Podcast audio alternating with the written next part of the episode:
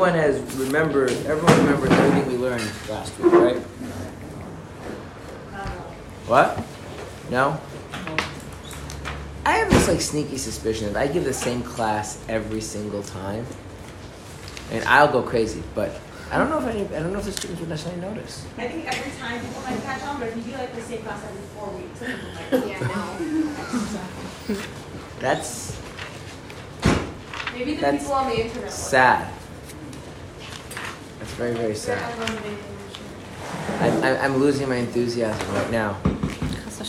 Okay, that's fine. I'm gonna get my enthusiasm back. That's what we're gonna learn about. Now, so, um, if you recall, we discussed that there is something called a godly soul and an animal soul. Does that ring a bell?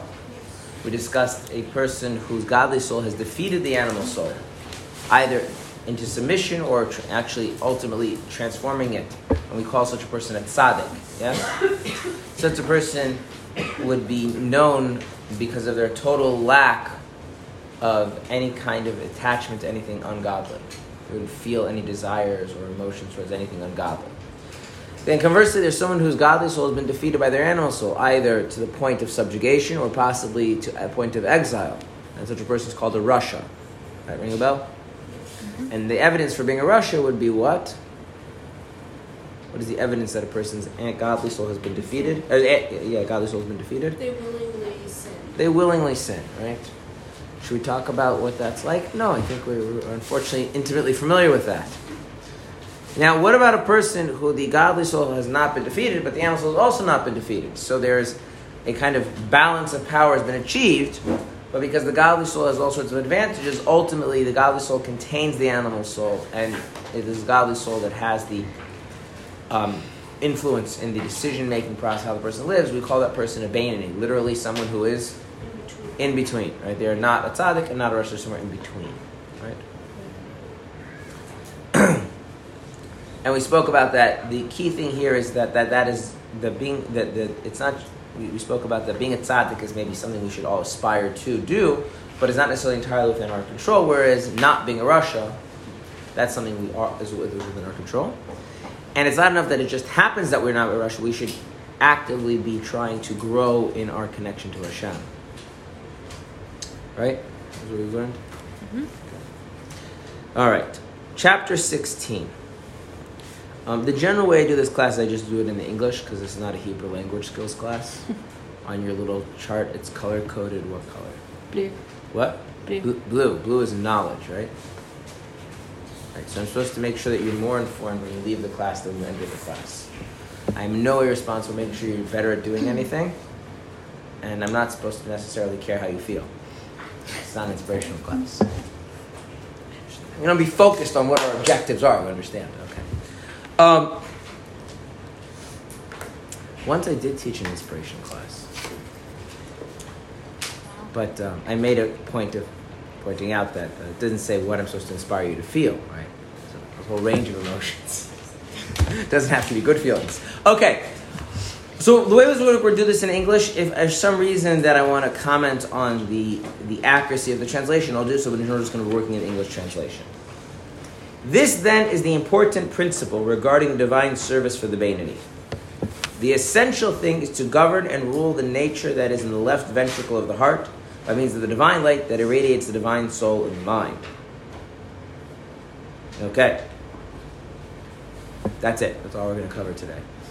in fact, if we finish this today, I'll be very impressed. Okay.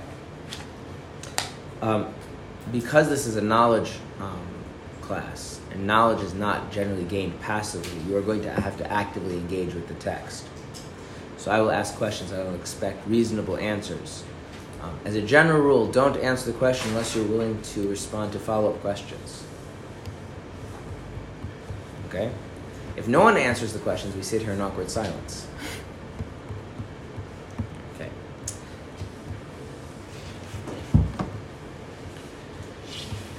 What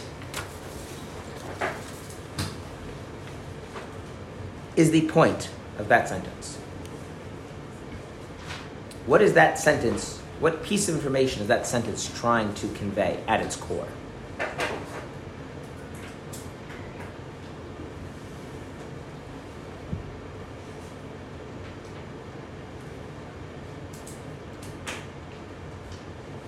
If this was a middle school language assignment and you had to rewrite this sentence in your own words and convey the basic theme, basic idea of a sentence, how would you say that?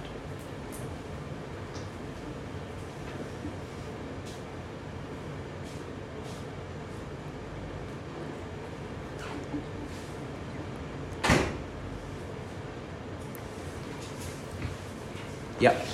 Um, the most important thing for Vanity is to make sure that their godly soul is actively, actively be making sure it's remember the animal soul, playing in the fight. Okay. Okay. Well, I want to. I want to. I want to split what you said into two things. One thing is he's telling us what is the most important thing for the Bainani, right? That there, this is the most important thing, right? And then he's telling you what the this thing is, right? You see, the, so there's, there's, there's right. In other words, um,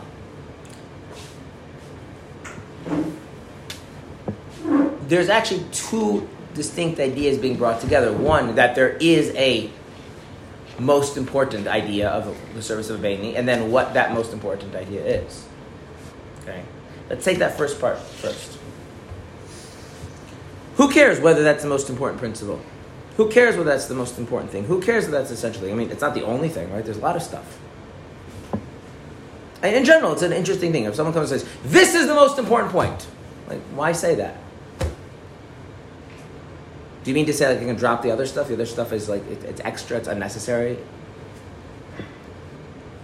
In other words, what you should always ask yourself whenever you hear um, or read a, a wise person speak or write is what would I have thought otherwise had you not said that? Right? If you didn't point out that this is the most important part, so what? I would have thought I could get rid of it. Now that you're telling me the th- stuff I thought I thought I needed, I, I now know I can get rid. Of like what, what's supposed to be changing in my understanding just by that by establishing that concept that this thing, whatever the this thing is, is the most important part, is the important principle, is the essential thing. Who cares? Why do I need to know that? It's prioritizing, Okay, like pri- not necessarily saying that like that these other things are insignificant, but this is where the most like if you put more work into it, you're gonna see more benefits. Okay, so one idea can be prioritization. In other words, that since I have many things I can put effort into, so I should put my effort into this. That's where I should put my priorities. Okay. Um, does that make sense to everybody? That that would be a plausible explanation of what it means that this is the, um, the the important point. This is the essential point. This is the key thing. Yeah. Okay. I'm going to say that I think that makes a lot of sense, but I also think it's wrong. And, and those, saying this is the important part, definitely that's what you could mean by it. But I don't think that's what it means here. Okay? Why? So, for this, what is the most important part of Judaism, just at all? Like, forget Bainani, Tzaddik, who cares? Like, what is the most important part of Judaism if we're going from the perspective of most important being the thing that should be prioritized above everything else? That if I, I work, I could work on this, I could work on this, this is important, that's important. But at the end of the day, what needs to take first priority? Where, where do I need to put my effort in first and foremost? Anyone know what part of Judaism that is? What? Mitzvot. Mitzvot. Actually doing the things that God told us to do, and that goes together with not doing the things that God told us not to do. Does it really matter how you get yourself to comply with God's will?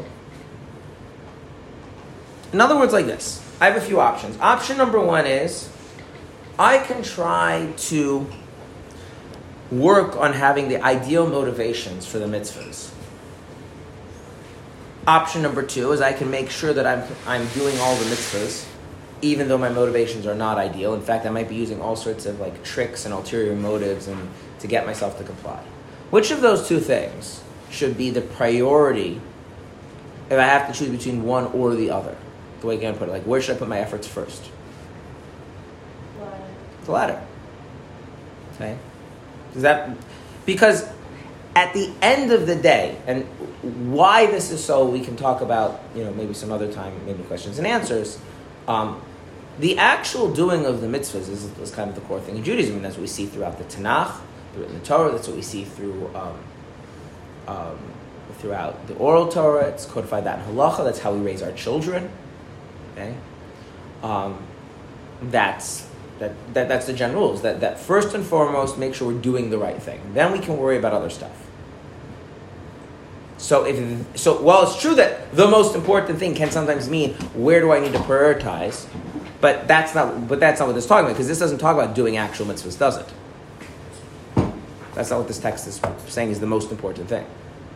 So that can't mean the most important, you know, essential thing in, in that sense. Um, now,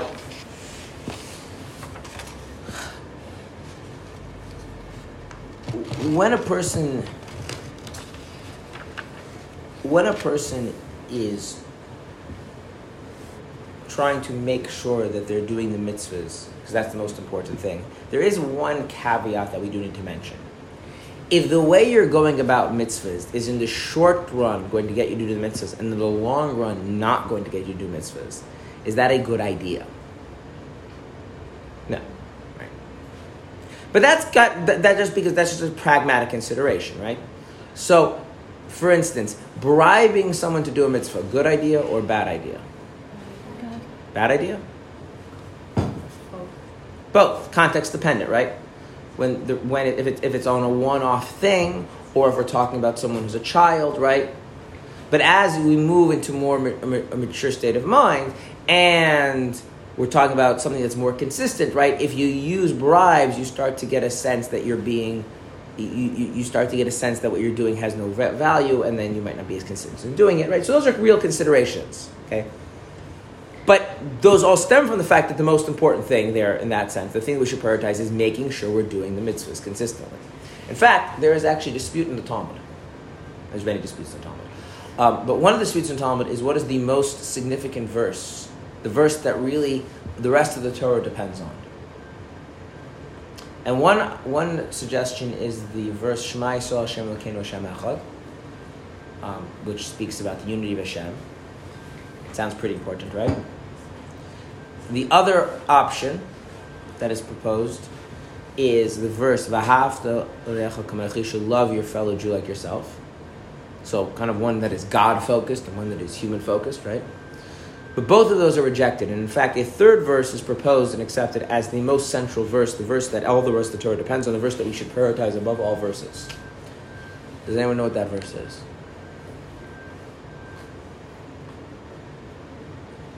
You know, living in every moment. Very good. Uh, there isn't such a verse that actually says living in every moment, but the verse says, um, This is the sacrifice you should offer a lamb in the morning and a lamb in the evening. In other words, the consistent compliance with the divine will. Not these wonderful abstractions, unity of God, love of your fellow Jew, but practical day to day doing what you are supposed to be doing, meeting the divine expectations placed upon us. Okay.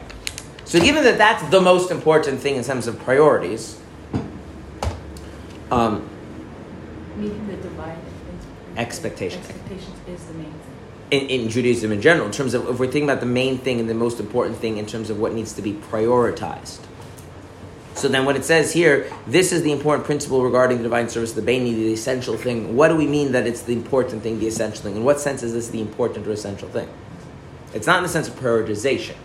Because whatever this is talking about, I can set that aside just to make sure I'm doing mitzvahs consistently, practically. Which, by the way, means that like a lot of times we, we, we do things that are not as profound and as deep as what we're learning about here. The mind and the heart and the soul, like, you don't always need to get that deep. So what, what is an alternative meaning for this idea of important principle, central, core, whatever, how you want to phrase it? What else could a person mean when they say something like that?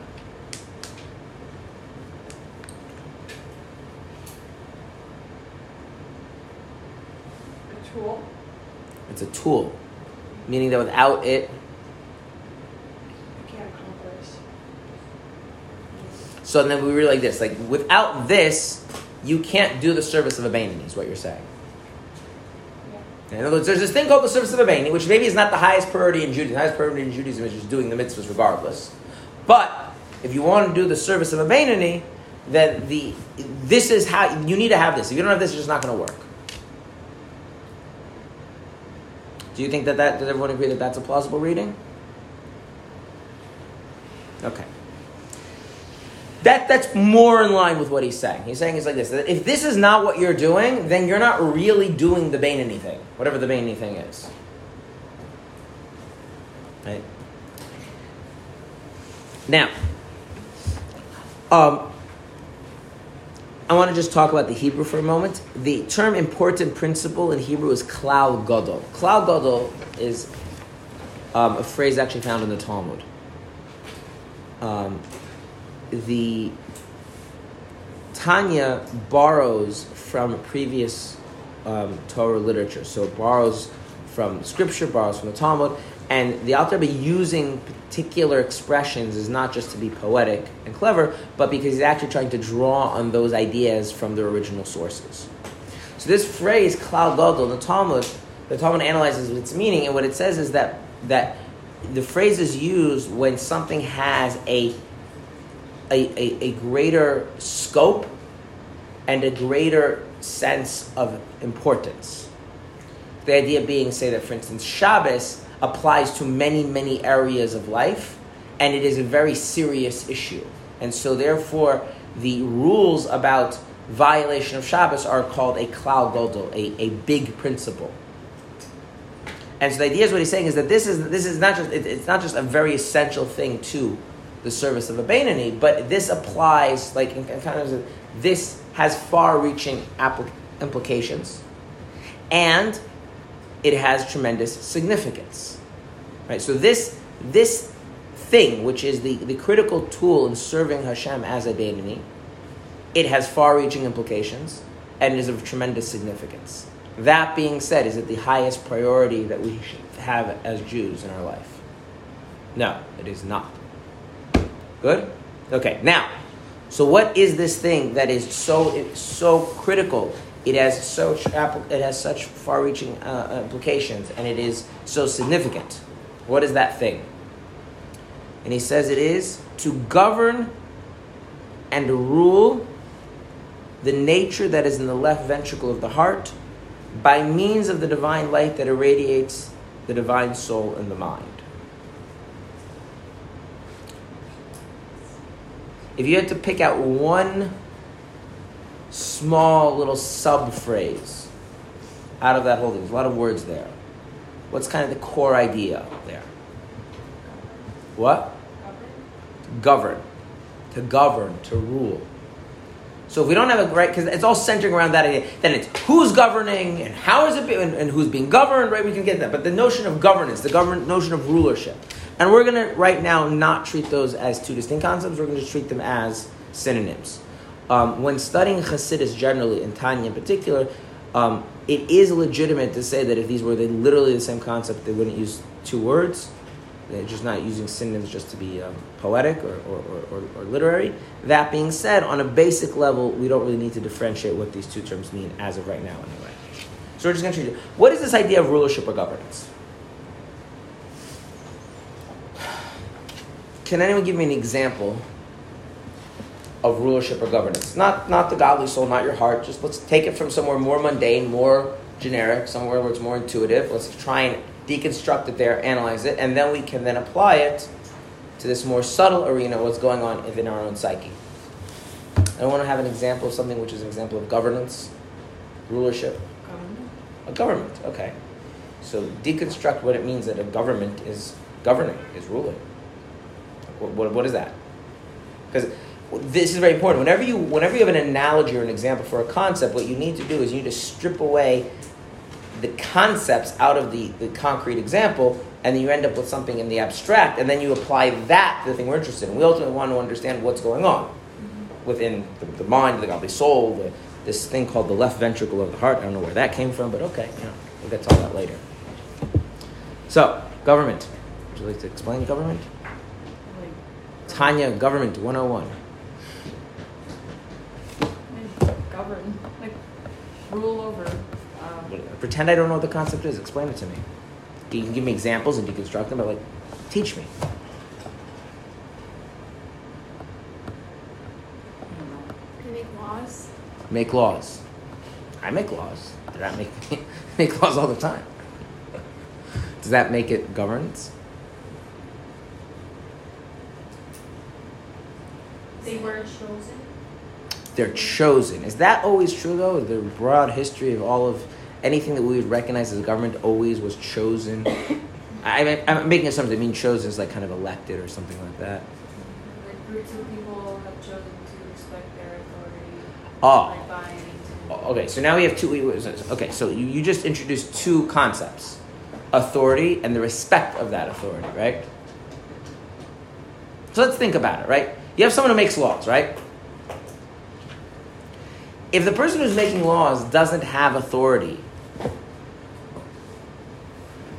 or they have authority, but that authority isn't respected, then can they actually govern?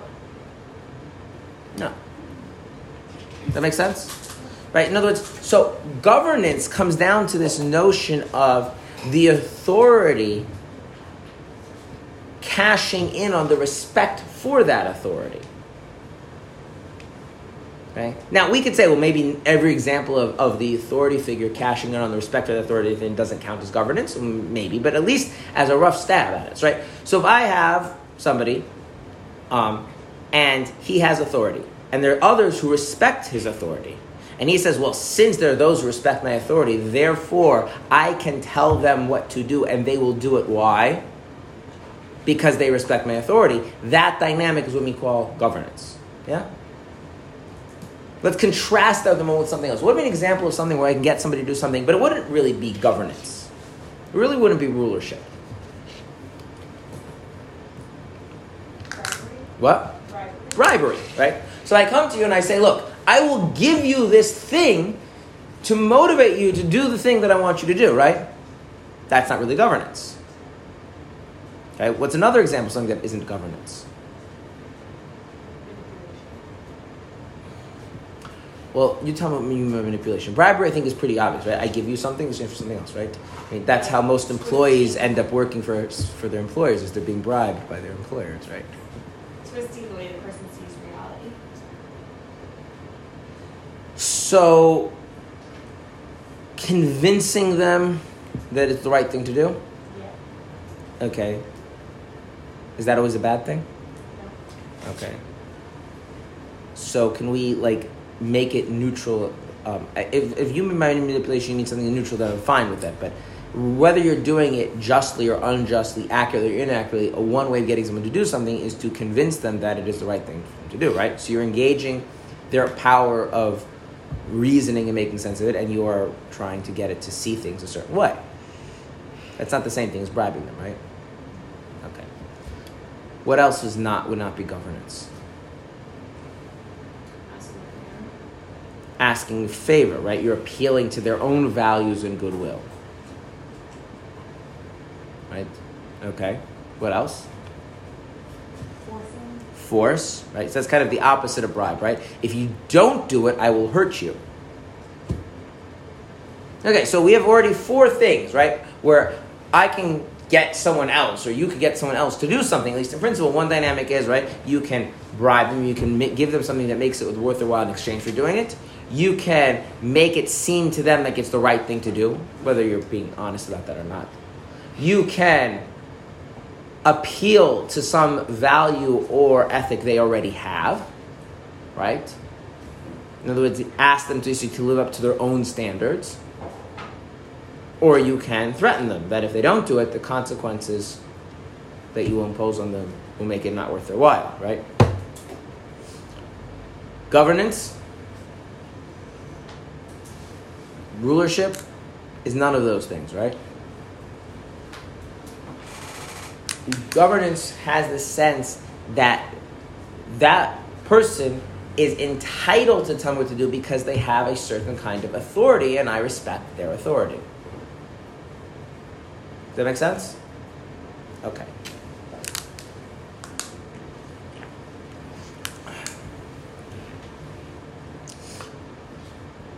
So, what I want to point out is that there's, there's something actually very profound going on here. If we're talking about bribing somebody, in a certain sense, bribing shows on the power of the one who's doing the bribing, right? If I have a lot of money, I can bribe you into doing stuff. It's actually disturbing how, how, how, how much you can get people to do stuff if you have enough money or clout. So that, that shows on the power of the briber, not the one being bribed. Okay, what about convincing somebody? Right? Getting that shows on the power of your ability to persuade. Yeah. What about force? And It's obvious your ability to hurt them, right? But governance, in a certain sense, is very similar to making an appeal to the person's nature because when you're making an appeal to the person's nature, person's ethic, right, what you're doing is it has a lot to do with the one being um, influenced. Right? If I say you should do this because you're a good person, that presupposes that within yourself you have a sense of your own goodness, right? If I say you should do this because I'm in charge, that presupposes you for yourself have a sense of legitimacy, legitimacy of my authority, right? In a sense, those kinds of things are not are not as they're not think of them as being imposed is a little bit misleading. Okay, so now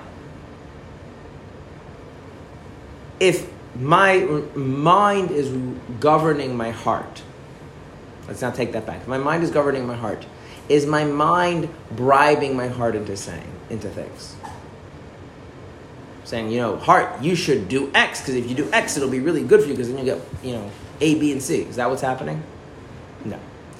Is the heart is, is the heart being threatened? You know, if you don't do this, then you're to make your life miserable. Is that really what's happening? No. What's more happening? The heart recognizes the authoritative position of the mind. Right. So there's something about the heart that makes it receptive to the mind. Right? Right? The, the, the, the, the, the, mind is calling on the heart and saying, look, you know that I'm, I, I'm really in charge for whatever reason. You, you recognize that, you accept that, and therefore I'm telling you as the authority figure that we should do X. And so then the heart says, okay, well, you know what? If the, if the mind, which is the authority, says do X, then do X. Okay. What does that mean about the, the general state of the mind and the heart as they're being as they're relating to each other there? Are they in conflict or are they not in conflict? What? Not. Not really in conflict, right? So this is very interesting.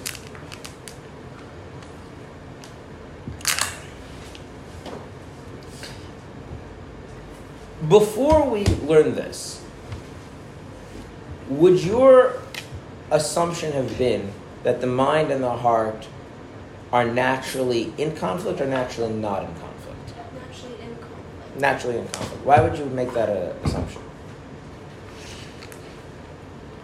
I mean, because like the whole idea between like the rationale and like your feelings and emotions, like you automatically assume that they clash. Like you, I, I realize, but why do you assume that? I want you to like what what is it that underlies that? Is there a concept that you have that makes you think that seems reasonable? Is it based on experience? Like why is it? I, I think most people do have that sense that being rational and how we feel in our heart about things are in conflict.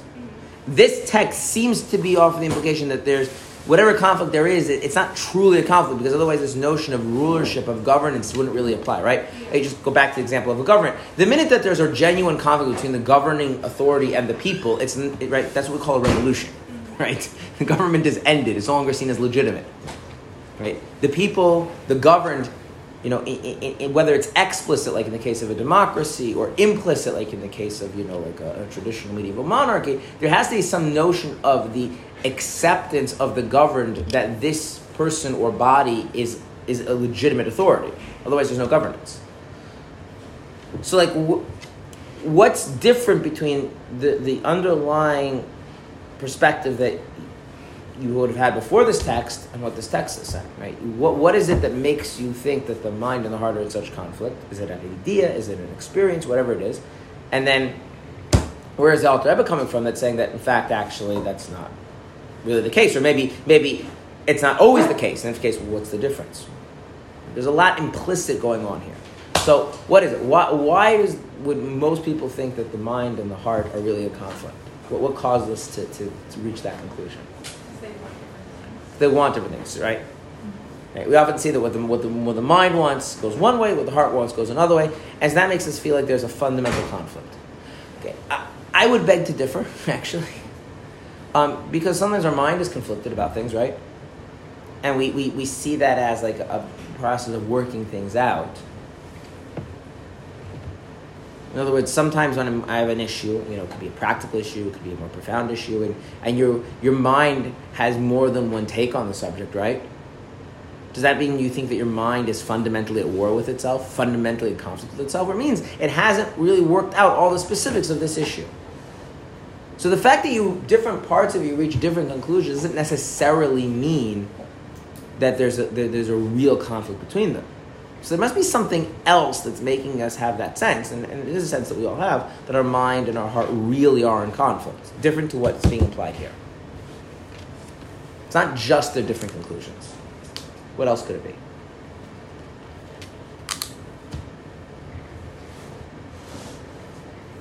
I mean, I was thinking, my mind immediately went to the whole idea of like trying to like find that balance within the animal soul and the godly soul. Like the idea that the animal soul wants something more physical, whereas the godly soul wants something to be connected to God, and it clashes the same ideas. Like the mind is trying to find and connect with something higher, whereas like the heart wants something physical, something that makes it feel good. Okay. Okay. So so that already that already is is is is is, is um is something that, that, that's more fundamental. In other words, it's not just that the mind has reached the conclusion we should do X and the heart's conclusion no we should go Y. What the what, the way you put it is right is the, the mind is seeking something higher, and then we can explore it by what that means. But the heart is not seeking higher. So it turns out like this. Like I said, if my heart concludes I should learn, I should learn Talmud, and my mind concludes I should learn Talmud, I would actually say that that's just like a happy coincidence, because what my mind has discovered is that Talmud is this higher thing, right? And therefore it is proper, it is worthy, it is it is true, whatever the case might be, to, to study the Talmud. And my heart has discovered it's enjoyable. So are they really in agreement, or they just happen to be coinciding? They happen to coincide. Right. It- it was- i- i- to use a more tangible example, um, how do you know that it's a sunny day? What? Sun is shining. Sun is shining. How do you know though? You can see it. Very good. How does a blind person know it's a sunny day? it. You're feeling. They can feel it. Now, you both have reached the same conclusion, but the modality of how you reach that is very different, right? You're experiencing the visual sense, and they're experiencing, right? Which is very different. Okay. Um, and if we go a little bit deeper, what we'd say is that, that, that what, what this notion of the mind, the mind is not centered around myself. High, what does higher mean? So, uh, uh, on a very simple level, if you think about it like this in five years from now, your life will be different, yes? This is, a, this is, this is, this is a very low level example. Okay. Five years ago, your life was very different, yes? What was the last thing you got upset about? Anyone comfortable sharing? Not like totally off the wall upset, but just like you were upset for more than like a minute or two. It really bothered you. Anyone want to share? Yeah. My neighbor throws his cigarettes on the porch. Okay. Now, imagine someone comes to you five years ago and says, you know, in five years from now, you're going to be living in an apartment, studying in your Yerushalayim, and there'll be a neighbor who throws his cigarettes off the, sh- off, off the porch. Would you get upset five years ago? If someone tell you that's what's going to happen five years from now? Would you gotten upset? Would you feel, would you feel then, five years ago, knowing that this would happen now? What do you think? Like, I might get infuriated. You would get infuriated about what's going to happen in five years. Not sure. Well, let's go the other way. If in five years from now someone brings up, remember when you were back in Mayanot and you were living in the Brahma, they threw the cigarettes, are you going to feel infuriated in five years from now about it? Probably not. Is it fair to say that the degree of being infuriated is heavily correlated with how close you are in time to the event occurring? So, what does that say about the actual significance of the event? Does it actually carry any real significance, or significance is just a, a, a function of how close it is to your direct experience? Right? Okay. Now, is that how the mind works, though? When the mind says this is significant, when the mind comes to the sense of the significance, is that what it's doing? It's saying, oh, this is happening right now. This is very immediate, and that's what giving it sense of significance. Or is the mind getting sense of significance that has nothing to do with the fact that it's happening right now, or happening in the future, or for that matter, it's happening to someone else? Let's use a, a little bit of a cliche example, but it's just easy to understand. When the mind has a sense that, say, it's wrong to murder somebody, does the mind think it's more wrong when the murder happens to someone I care about and less wrong when it happens to someone I don't know about? Is that a difference the mind would make? So, what are we seeing about the mind that's very different from the heart? That the heart is very much centered around the me, but not me in some sort of profound, abstract sense, me in a very tangible sense. Me as I'm experiencing my life at this moment. And so, the closer something is to me in time, in experience, the more significance it has to my heart. But my mind doesn't have that limitation. My mind senses significance, evaluates significance based on some parameter that's not centered around that, that temporal, finite notion of myself. Which then leads to another thing. Okay? Which murder are you more in fact I shouldn't go with murder, let's go this. Which of the following things are you more likely to actually do something about? Your neighbor throwing cigarettes down from their balcony, or somebody in um, Bulgaria being murdered. Do you know anyone from Bulgaria? Makes you sound like a really bad person. I want honesty. Like you're more about cigarettes. That's right. But so we see another difference is not just how the heart versus how the mind processes this notion of significance, but its effect on ourselves. Because the heart is centered around ourselves, it has a very strong influence on ourselves, right? So if my heart senses this is a problem, I'm much more likely to actually do something about it, right? My mind senses that something is a problem. It's like, it's a very big problem. I can, you know, if, if you know we have a long lunch break, I'll tell you all about why it's such a horrible thing. So, there, in other words, what I, I, what I want you to have a sense of is, is it intuitively obvious that the mind is superior to the heart and the heart is inferior to the mind? It shouldn't be intuitively obvious because, granted, the mind maybe is a better vessel for truth, right?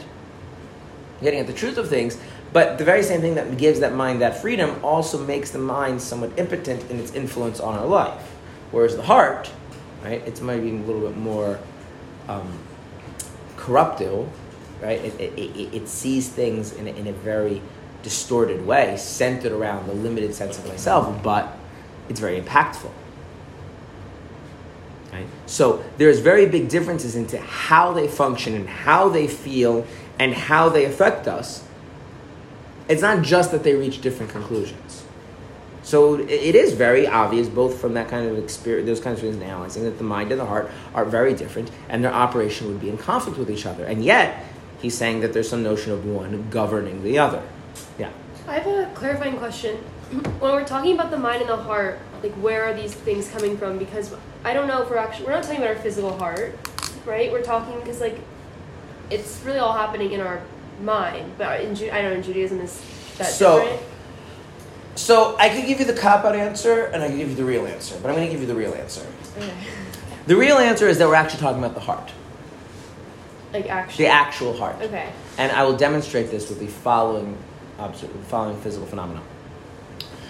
When you are really angry, or really passionate, lustful, jealous, I don't care what it is, right? But you, right? Um, if you take very deep, regular breaths, which is a purely physical thing that you're doing with your respiratory system, because of the linkage between the respiratory system and the cardiovascular system, right? So your heart rate slows down. As your heart rate slows down, what happens to those feelings? Regardless of what you're doing cognitively in your mind, what happens to the actual feelings? They dissipate. So, what do we see about feelings? Feelings, proper, are embodied physical phenomena. Okay. Now, it is true there is, and this is what we're going to get at, is that there is a cognitive element to feelings. There's, in other words, there is some kind of relationship with the mind and the heart. And it is true that something that we might have said is part of the feeling or relates to the feeling does not get affected by that. But I am not, you know, if I am anxious, if I am scared, if I'm feeling almost any feeling, right, you can, you can regulate those feelings away. Um, or conversely, you can get yourself into those feelings, right? I, I have little kids, and one of the worst things that little kids do is someone bothers them. And if the kid didn't do that, that the kid bothers, someone bothers you, right? And then what is the kid that makes it worse? There's one thing the kid does makes it worse, and I mentioned it, but in the inverse. Little kids do this all the time, and as a parent, it drives you nuts. Someone bothers the kid. Someone took the kid's candy. They beat up the kid. They called the kid a not nice name, whatever it is. And the kid got upset. Fine. What, do they, what does the kid then do? Retaliate. What? Retaliate. They start they start hyperventilating. Well, tan- they start hyperventilating. And as they do that, what happens?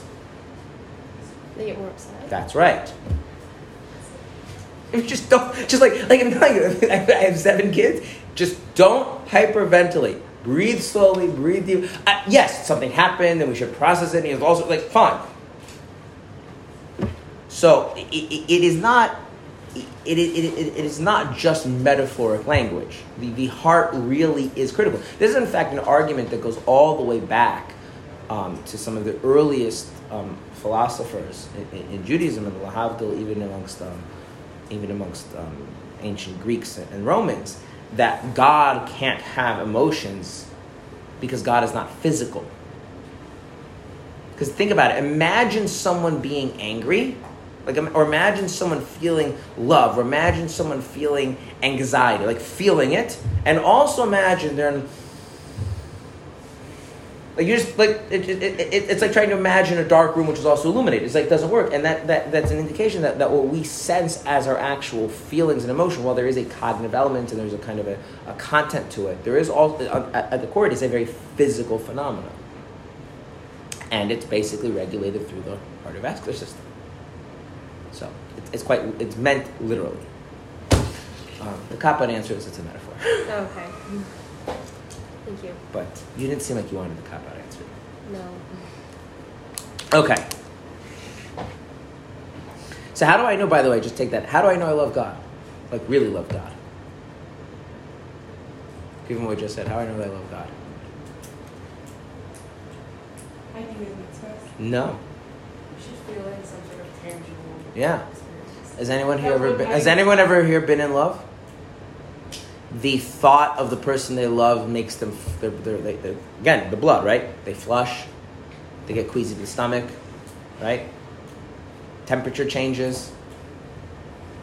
Right? If it gets too intense, you start hyperventilating, which makes it more intense, right?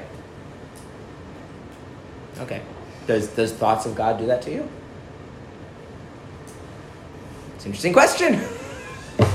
what do it mean to be have fear of Hashem? You've ever like taken a test where the consequences were, were not like you know life and death, but like I don't know, like you know whether you get into college or not. You ever you ever do something like that? Did you feel anxiety? Did you feel fear? Did you feel things like that? Okay. Does the sense that you might not do the mitzvah properly and might transgress His will make you feel that way. Or not? Yes. I've heard people say like when when you feel those moments of like and love for Hashem, it's like oh it was just like you were really hot, you were in the sun. or, Probably. like, you were caught up in the like what is it called like group hysteria, some other like lower that. So what's the difference between that and then like experiencing like real love for Um, well, I'm just gonna not go into all these. It's just a, a simple thing. Let's say that you love somebody. Um, it's not going to be the case that only um, once in a while, in very random and unpredictable ways, that thoughts of them make you feel that kind of, you know, your temperature rise, your heart start fluttering, your your face flush, right? It'll be pretty consistent, right? It would kind of directly correlate. The more they're on your mind, the more that happens, right? And what you tend to see is a lot of times, right? It has a lot to do with like what kind of music was being like, like when they're playing a certain music, then you feel like very inspired and love Hashem, or you just like we're at an amazing fir- like. It has a lot to do with with external things to the awareness of Hashem. Then it's probably not love of Hashem. Just like if, you know, if you're not, you know, some people are really into sports. You know, we know they're really into sports emotionally because when things happen in the sport that they right they get emotional right? Like they're having good days they're having bad days very much based on the news and the sports section of the newspaper or the, the website or whatever it is their twitter feed i don't know yeah?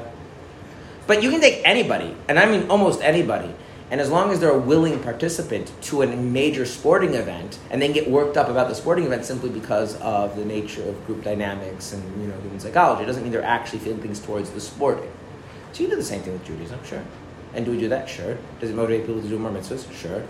Is that important? Yes. Yes. If you're But it's not love of Hashem. like for example, if like every week you light Shabbos candles, whether you're alone or with people, like you feel like a sense of like love or calm or something. That, That could be genuine. That could be genuine. I mean, there's a separate question, which is, uh, and that's what I'm I'm not going into like the exact analysis, but as a general, like first order approximation, it'd have to be consistent with regard to one's awareness of Hashem, not other factors. The same with all emotions, right? How do I know? How do I know that you're afraid of something, or how do you know that you're afraid of something? Is that you pretty much have consistent kind of these kind of fear responses of like your stomach gets queasy, you get tense. I mean, people experience fear physically in different ways.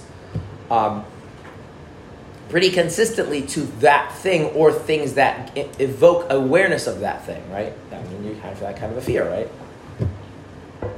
Make sense? And by the way, act- emotions are really felt. Okay. So, given all of that, what must be true about our heart and our mind that the heart at least has the capacity to respect the authority of the mind? Because that's what's implicit in this idea here, right? That the heart recognizes that the mind really is entitled to some kind of authority. What makes that possible?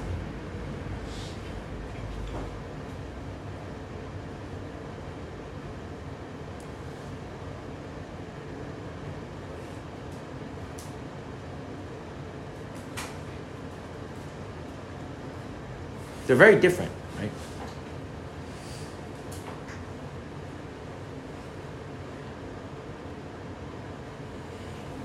Let's go back to governance.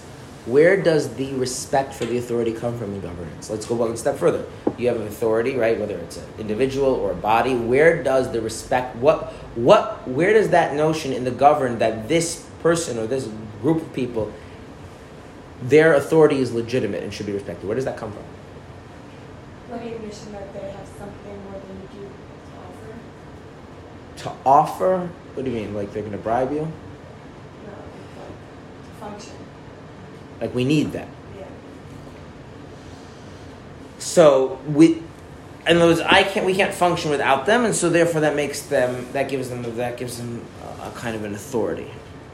Okay, so that's like a more modern idea. Like we we're a society, and like in principle, like no one's really to boss me around, but we all understand that like, you know, people are gonna just like de- devolve into some kind of like you know horrific hellscape without some kind of like authority, and so we try and figure out who are people that we are willing to grant that authority to for practical, pragmatic purposes. That's what you're saying? Something like that? Okay, so that's kind of like, you know, the notion of representative democracy and stuff like that. Fine. Um, does anyone have another model? I mean, we haven't always lived in republics and democracies. Maybe like uh, an awareness that they're trying to do the right thing, They're trying to to rule with some sort of compass. Okay, so there's a recognition of their intrinsic superiority. No, no, no, not necessarily superiority, but well, may, I mean maybe, but just just knowing, like if the heart were to know that the brain was trying to do the right thing, even if it doesn't feel good, then it would still it may listen to it sometimes because it knows that it's the right thing. But why does the heart care about the right thing? Because it has feelings. Yeah, but, but those feelings are centered around what things feel like, what the experience of Yeah, things but are like. sometimes things can feel good if you're doing the right thing. That's true, but we want to be very careful about something. Okay. Okay. This is going a little bit off topic, and I didn't intend to go into this, but I do think it's important. There is there's something that people do, which is when they find something that explains certain phenomena, and it makes a kind of intuitive sense, they try and apply it to everything. Hmm. It is very clear that many of the things we so call value is only because of how they make us feel. Simple example um, I have no profound value for putting dead animals and plants into my mouth and crushing them to a pulp. I just don't think that's an important thing to do, but it's enjoyable. And that's what gives it its value. It's called eating, right? It's funny, like if you free phrase what you're doing when you're eating food, that's what you're doing, right? You're taking dead plants and animals and you're crushing them to a pulp. And like if you just think about it that way, it's like it may be necessary in order to like sustain you, but like you don't like that have any, any strong emotional attachment. The strong emotional attachment comes entirely from the sensory experience of it, right? And so the causal relationship there is kind of like pretty clear. Like, and in fact, you actually have two different things. There's like I need to eat that comes from a sense of like I cannot function, right? Like anywhere from like the raw pain of hunger to like an awareness that I haven't eaten and it's having an, a negative effect on me or whatever it is, versus like most of our desire to eat, which is purely deriving from the anticipation of the experience of putting those dead plants and animals in our mouth and crushing them to a pulp. Right? But then let's think of other things. Is that really how, let's say, caring for other people works? In other words, is it really the case? And no one to talk about animal souls, godly souls, just basic, generic human experience. That my psyche's first sense that there's any value in helping other people is caused by the pleasure it experiences when it happens. And a lot of us are, are, are kind of like, um, I would say, brainwashing thinking that because you draw a parallel between the eating and the and that. But but first off, in, in, in Torah says that's not true. But I think also if you think about it, you'll see very quickly that's not true.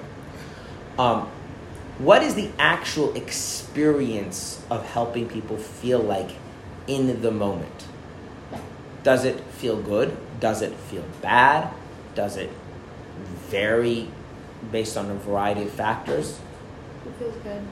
In the moment when you are doing something that is helping someone else. Sure? Necessarily. It What? It varies. I would say it varies. It really depends what you're. I mean. Now, what is the experience of reflecting upon the fact that you are or have helped somebody else? Notice the difference. feels That feels very good, right? So there's an interesting. I don't need to reflect on the, you know, hamburger in my mouth for it to be an enjoyable experience. It's like there's a direct sensory pleasure that happens when I eat a hamburger.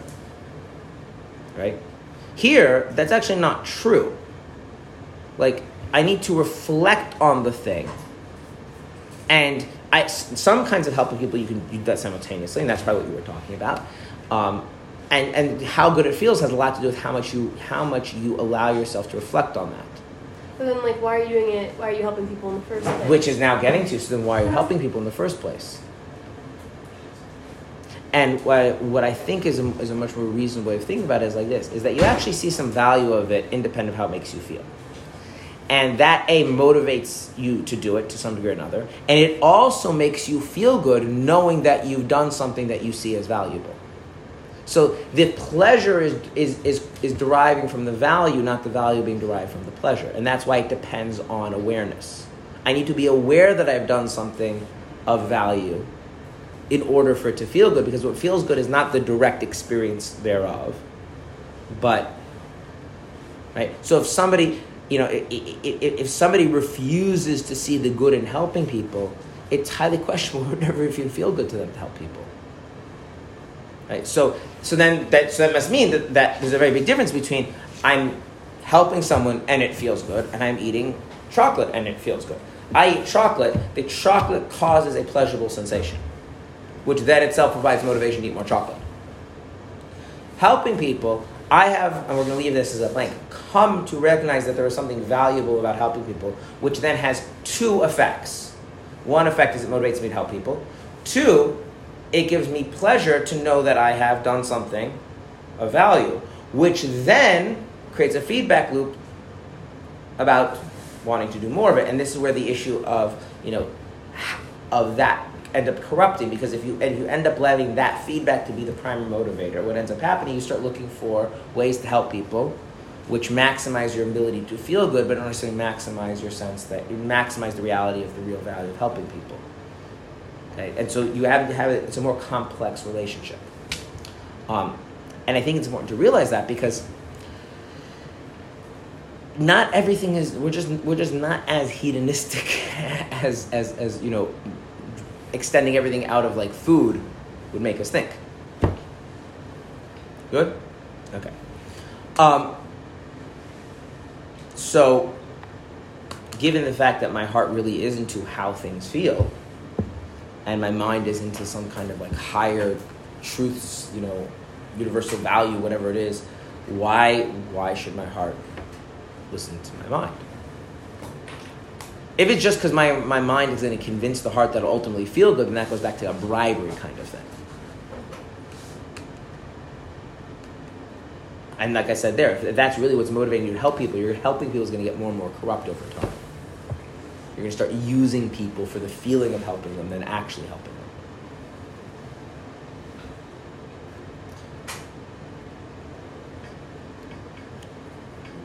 So go back to the government. Why would the people respect the authority of the government if it's not a democracy?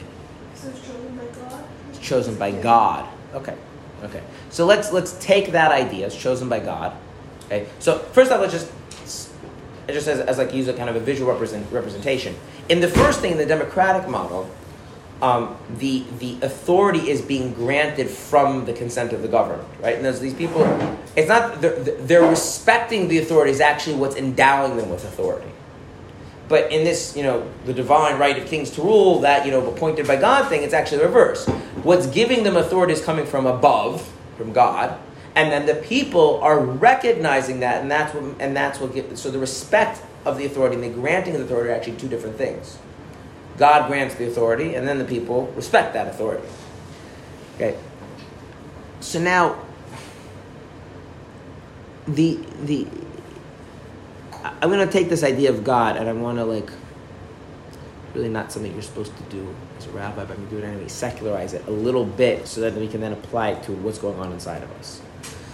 God is the provider. If God has appointed the king, that means God's providence, God's blessing, which everybody needs to survive, is coming through the king. In other words, what's I think important to understand is that this idea of God appointed the person as the king, it's not simply that God has given the, this person the authority to make laws. But that person is kind of like the, the, the place where the people plug into God and receive their blessings from. Um, kind of like the way the heart sends blood to the rest of the body. It's actually a statement used in, in, in, in, our sages that the king is like the heart of the people because it sends the blood. And then actually find in the Tanakh that there's almost a sense of like the state of the king is reflective and causative of the state of the people. That the, the, the, that the, so if Hashem's blessing, providence, right, which is what we all need in order to thrive, is coming through the king, then the king has become um, the source of my life. Not the ultimate source of my life, but the proximate source of my life.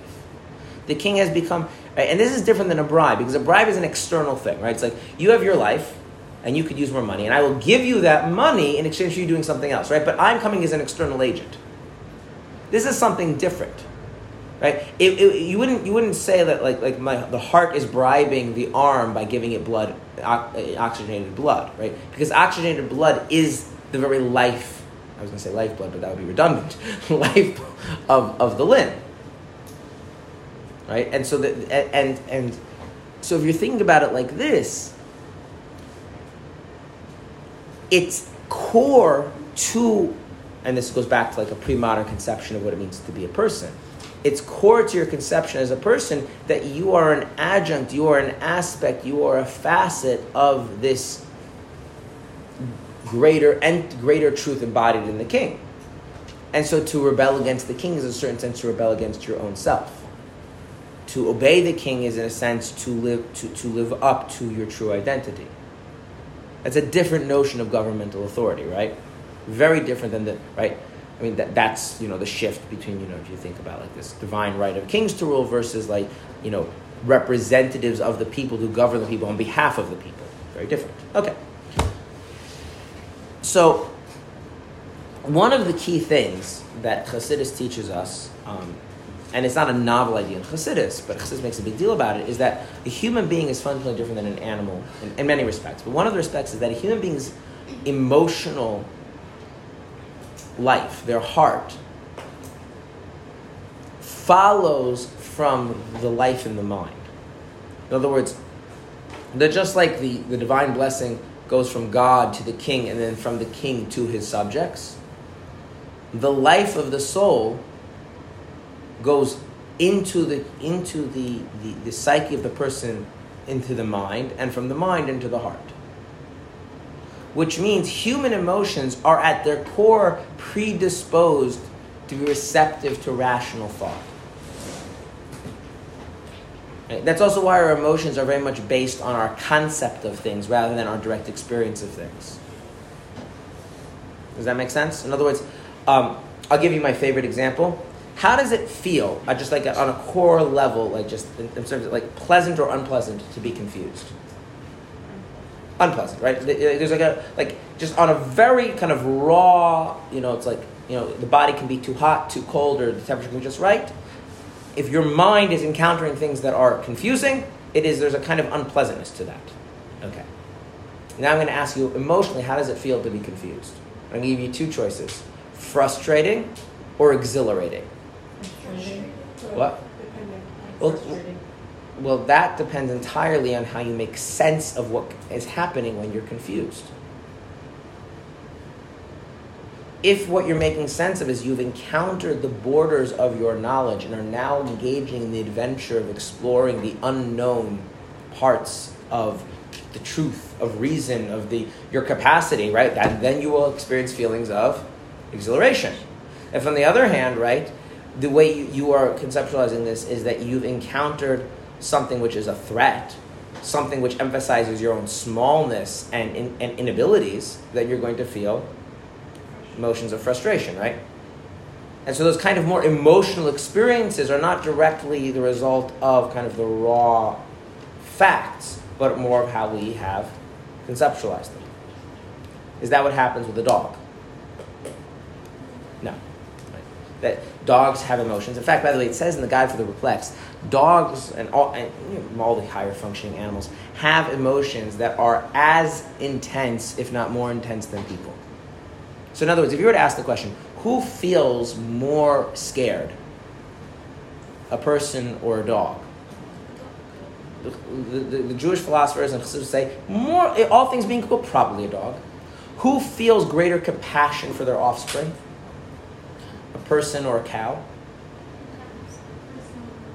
Cow. Because compassion for offspring is kind of an innate kind of emotional experience, at least for mammals. Um, which does raise some interesting ethical questions, right? But we'll save those for another time. But but this actually says quite explicitly that you know, it's, it's, it's, it's, it's the difference is the difference is that human emotions don't really develop beyond just kind of a basic instinct level unless they're the result of the development of the mind. Which means, and to put in other words, is that the heart is a willing subject of the rulership of the mind. Which, of course, creates the question why doesn't our heart always listen to our mind then, right? If, in other words, what, the idea is that the, the, the, the ability for the mind to rule the heart stems from the heart's willingness to follow. And that's built in because the heart gets its vitality from the mind. And the human being, the, the, the, the, the, the life flow of the soul comes through the mind to the heart. So the heart is a willing recipient of the mind, a willing follower of the mind. So then, why doesn't it always happen? Why, well, you know, just because my mind has decided that something is the case, how come my heart doesn't just automatically follow? Does that question seem clear? Okay. Tomorrow, we will start to talk about that. We will give one answer, the answer that has already been alluded to in Tanya, although it hasn't been said so explicitly, but it's been addressed. There is another answer in chapter 17. Which chapter are we in? So I'm going to give you the answer in chapter 17? No, I'm going to give you the answer in chat that's been already, that's been addressed or at least alluded to until now. And then we'll get into some of the religions. Who is being governed? What is this left ventricle? What is this emphasis on the nature of the heart and all that kind of fun stuff? Like I said, I'd be very impressed if we finish the sentence today. Thank you.